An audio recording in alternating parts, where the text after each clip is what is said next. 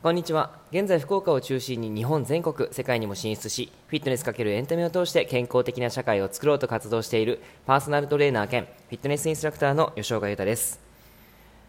えーと今ですね僕と仲間でやっている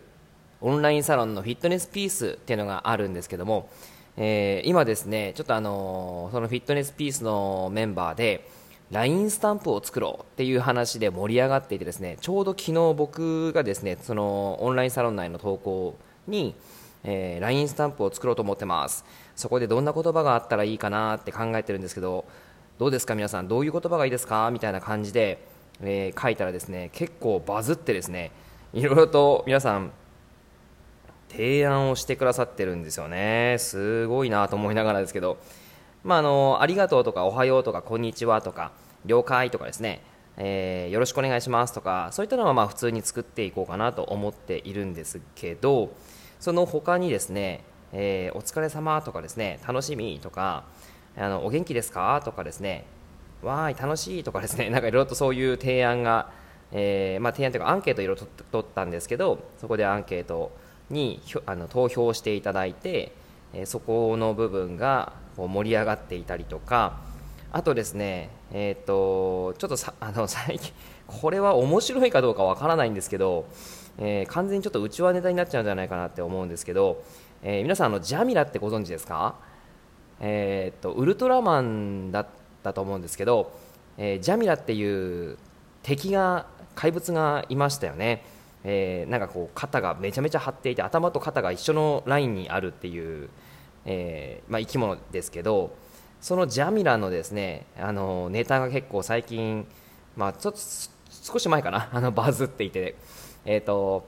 うちのその契約所属のですねインストラクターさんで奥島さんっていう東京の、えーめちゃめちゃこう有名なあの実力派のインストラクターがいるんですけどもその人がですね持ちネタでジャミラをやったんですよ、えーあの想像つきますか？ジャミラの想像。あの T シャツを自分の頭にかぶせて。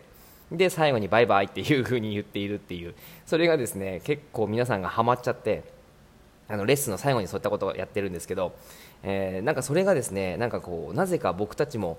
あの、まあ、フィットネスピースのメンバー4人もですねやってなんかそれがもう通例になっちゃって今は最近ようやくそれがなくなったんでちょっとほっとしてるんですけど、まあ、そんなことがありました。でそれのジャミラとかですねジャミラまたねとかですねあのジャミラの LINE スタンプ入れてとかですね。そういったのがあったりするんですよね、まあ、完全にちょっとあのここはなどどういう意味で使うんだって思うんですけど、まあ、そんなことがあったりとかあとはあの、まあ、フィットネスらしい言葉だったりするんですけど踊ろうとかですね。全力とかあと5分で始まるよとかですね、えーきついとか、えーっていうところかな、はい、あと筋トレとか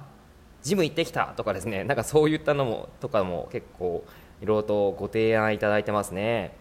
はい、結構なんかいろいろと皆さんあのそんな形で、えーなんか楽しみながらあの和気あいあいとやっているような感じで、えーフィットネスピースのオンラインサロンやってるんですけど、まあ、そんな感じでですねちょっとこう LINE スタンプ今からちょっと作っていこうと思いますので、あのーまあ多分うんとここで紹介できるかわかんないんですけど、まあ、できるか。できるかな、はい、あのよかったら、えーご興味あれば覗いていただければと思います。はい。えーじゃあですね今日はあの昨日の引き続きで、えー猫背の改善法という形ですかね。あの猫背になった時にじゃあどういうふうにしたら体を、えーいい位置に戻せるかというところが今回のテーマです。で昨日ですねその無意識の状態で改善する方法は、えーシャープ16、17ぐらいのそのラジオトークで聞いてくださいねっていう話をしたんですけどそれ以外に、あのー筋肉という部分でアプローチをしていかないとやっぱりその猫背って改善しにくいんですね。で、えーどの部分が改善しなければいけないポイントなのかどの部分をちゃんとエクササイズしていけば、えー改善しやすくなってくるのかっていうことをお伝えしていきます。まずですねその答えというのはえ硬くなってしまう筋肉は胸の筋肉。そして、え首の筋肉、はい、というところが一番ですね。あとはまあ背中の筋肉もあの背中脇の下とかですね。そこら辺の筋肉もちょっと硬くなっちゃったりするんですね。そういったところがぎゅっとこう硬くなってしまうと肩や首や、えーま、手とかを前に引き寄せてしまうんですね。なので、えー、まずそこの部分をアプローチさせなきゃアプローチしなきゃいけないということです。それと弱くなってしまう筋肉っていうのは背中の中心もしくは背中の中心から少し下の部分であったりとかあとは喉元のですね喉のですね喉と顎の本当に間の筋肉とかそこら辺の筋肉が弱かったりするんですね。でそこら辺を改善すればもなあの、まあ、変わってくるんですけどじゃあどうすんのよみたいな感じになると思うんですよね、はい、なので、えー、それをですねエクササイズに関しては動画をそのこの本文の中に入れておきますのでそちらを見ていただければ嬉しいなと思うんですけどまずですねその方法として方法として、えー、2つの方法ですね。まず筋肉をちゃんと和らげるという1つの方法とあとは弱い筋肉をちゃんと強化するという方法2つがあるんですね、えー、1つその和らげる方法、まあ、ちゃんと、えー、緊張している部分を、えー、過緊張している部分を抑制するということをするんですけどそれをする方法としてはちゃんとテニスボールを使ったりとか、えー、あとはそうですねリリースする道具を使ってほぐすということが重要です。でその後にその後ですよちゃんとそのほぐしてそしてストレッチをして筋肉がちゃんと伸び縮みできやすい状態を作った上で弱い筋肉を強化するというのがとても重要なんですね。なので筋肉にアプローチをする改善する方法としては硬くなってしまっている過緊張してしまっている筋肉を和らげるそして抑制するということ。そしてその後にちゃんと筋肉を強化する弱い筋肉を強化するということが重要です。その部分をあの、まあ、本当に、えーと、寝る前とかにうんそうですね。45分ぐらいですかね。5分ぐらいかな。あのやっていくのを、まあ、少しずつ毎日でも続けていったら全然変わってくるんですね、まあ、毎日っていうとハードルが高くなるので、まあ、最初は自分ができる範囲で、えー、例えば1日1回っていうのをうん、やっていければいいけどそうですね。週に23回とかからスタートしてもらってもいいかと思うし、まあ、でもやらないとやっぱりあれですね。あの結局やらなくなっちゃうんで絶対にそれをまあ週1回夜寝る前に続けるっていうことを決めてもらったりするととてもいいかなっていう感じはします。はい。まあ、まああの本当に猫背で悩まれている方はそういった形でしっかりと修正してもらうのがいいということとプラスしてやっぱり無意識の姿勢ですね。そこを解決改善しなければいけないので、えー、それも合わせてやってもらえたらいいと思います。あのまあ、動画、えっと、16シャープ16、17のラジオトークに入っているんですが、まあ、ちょっとここでも軽く紹介していくと基本的にですね椅子に座るときってやっぱり猫背になりやすいんですよね。でその時にあの浅く座ってちゃんと姿勢を正しなさいっていうことを言われるんですけどやっぱりですね時間が経ってると皆さんどうですか？あの丸まってませんか？結局。はい。あのパソコンを見たりとかするとだんだん首が前に行っちゃってるとかですね結構あったりすると思うんですよね。なので、えー、ちゃんと今度は椅子に腰を深くかける。ということがとっても重要です。腰を床に、えー、床じゃないですね。あの椅子に深く腰掛けてちゃんと両足が床につく状態。その状態だけで OK です。でしっかりと床を両足で軽く押しながら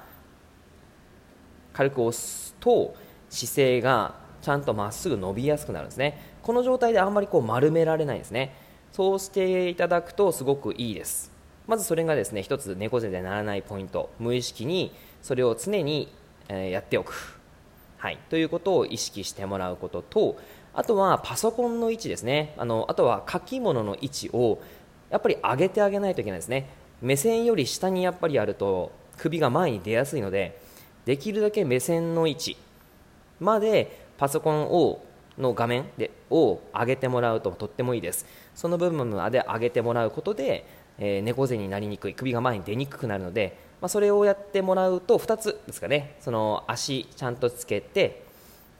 椅子に深く腰掛けるということが1つとあとは目線の位置を高める。それをやっていただくだけでかなり変わってくるのでぜひぜひそれをまた日常生活に取り入れてほしいなと思います。はい。あのー、周りの人でですね、えー、猫背の方がいたら自分も猫背になってしまいやすいんですよ。結構周りの人の姿勢を見ていると、えー、だんだんとですね自分の脳にも無意識にその姿勢があのなんていうかこう真似真似されちゃうんですね、はい、小さい時にお母さんの真似をどうしてもしてしまうんですけどお,、まあ、お父さんお父さんもそうですけどね、えー、それを真似してしまうのはなぜかっていうとやっぱり近い存在ってかなりそういう傾向があるんですね。その真似してしまうっていう傾向があります。だからこそやっぱり姿勢とかも真似しちゃう。というかまあ無意識にそのまま姿勢が正しい姿勢なんだっていうふうに勘違いをしてしまうので、えー、まあそれちょっとあのなんていうか改善しなければいけないポイントなんですけどあこの人たちの姿勢を見てあ私はこうしようというふうにあのちょっと違う自分を見てあの考えて、えーと、意識してもらえたらいいかなと思います。はい、えー、今日は以上になります。聞いていただいてありがとうございました。ではではまた。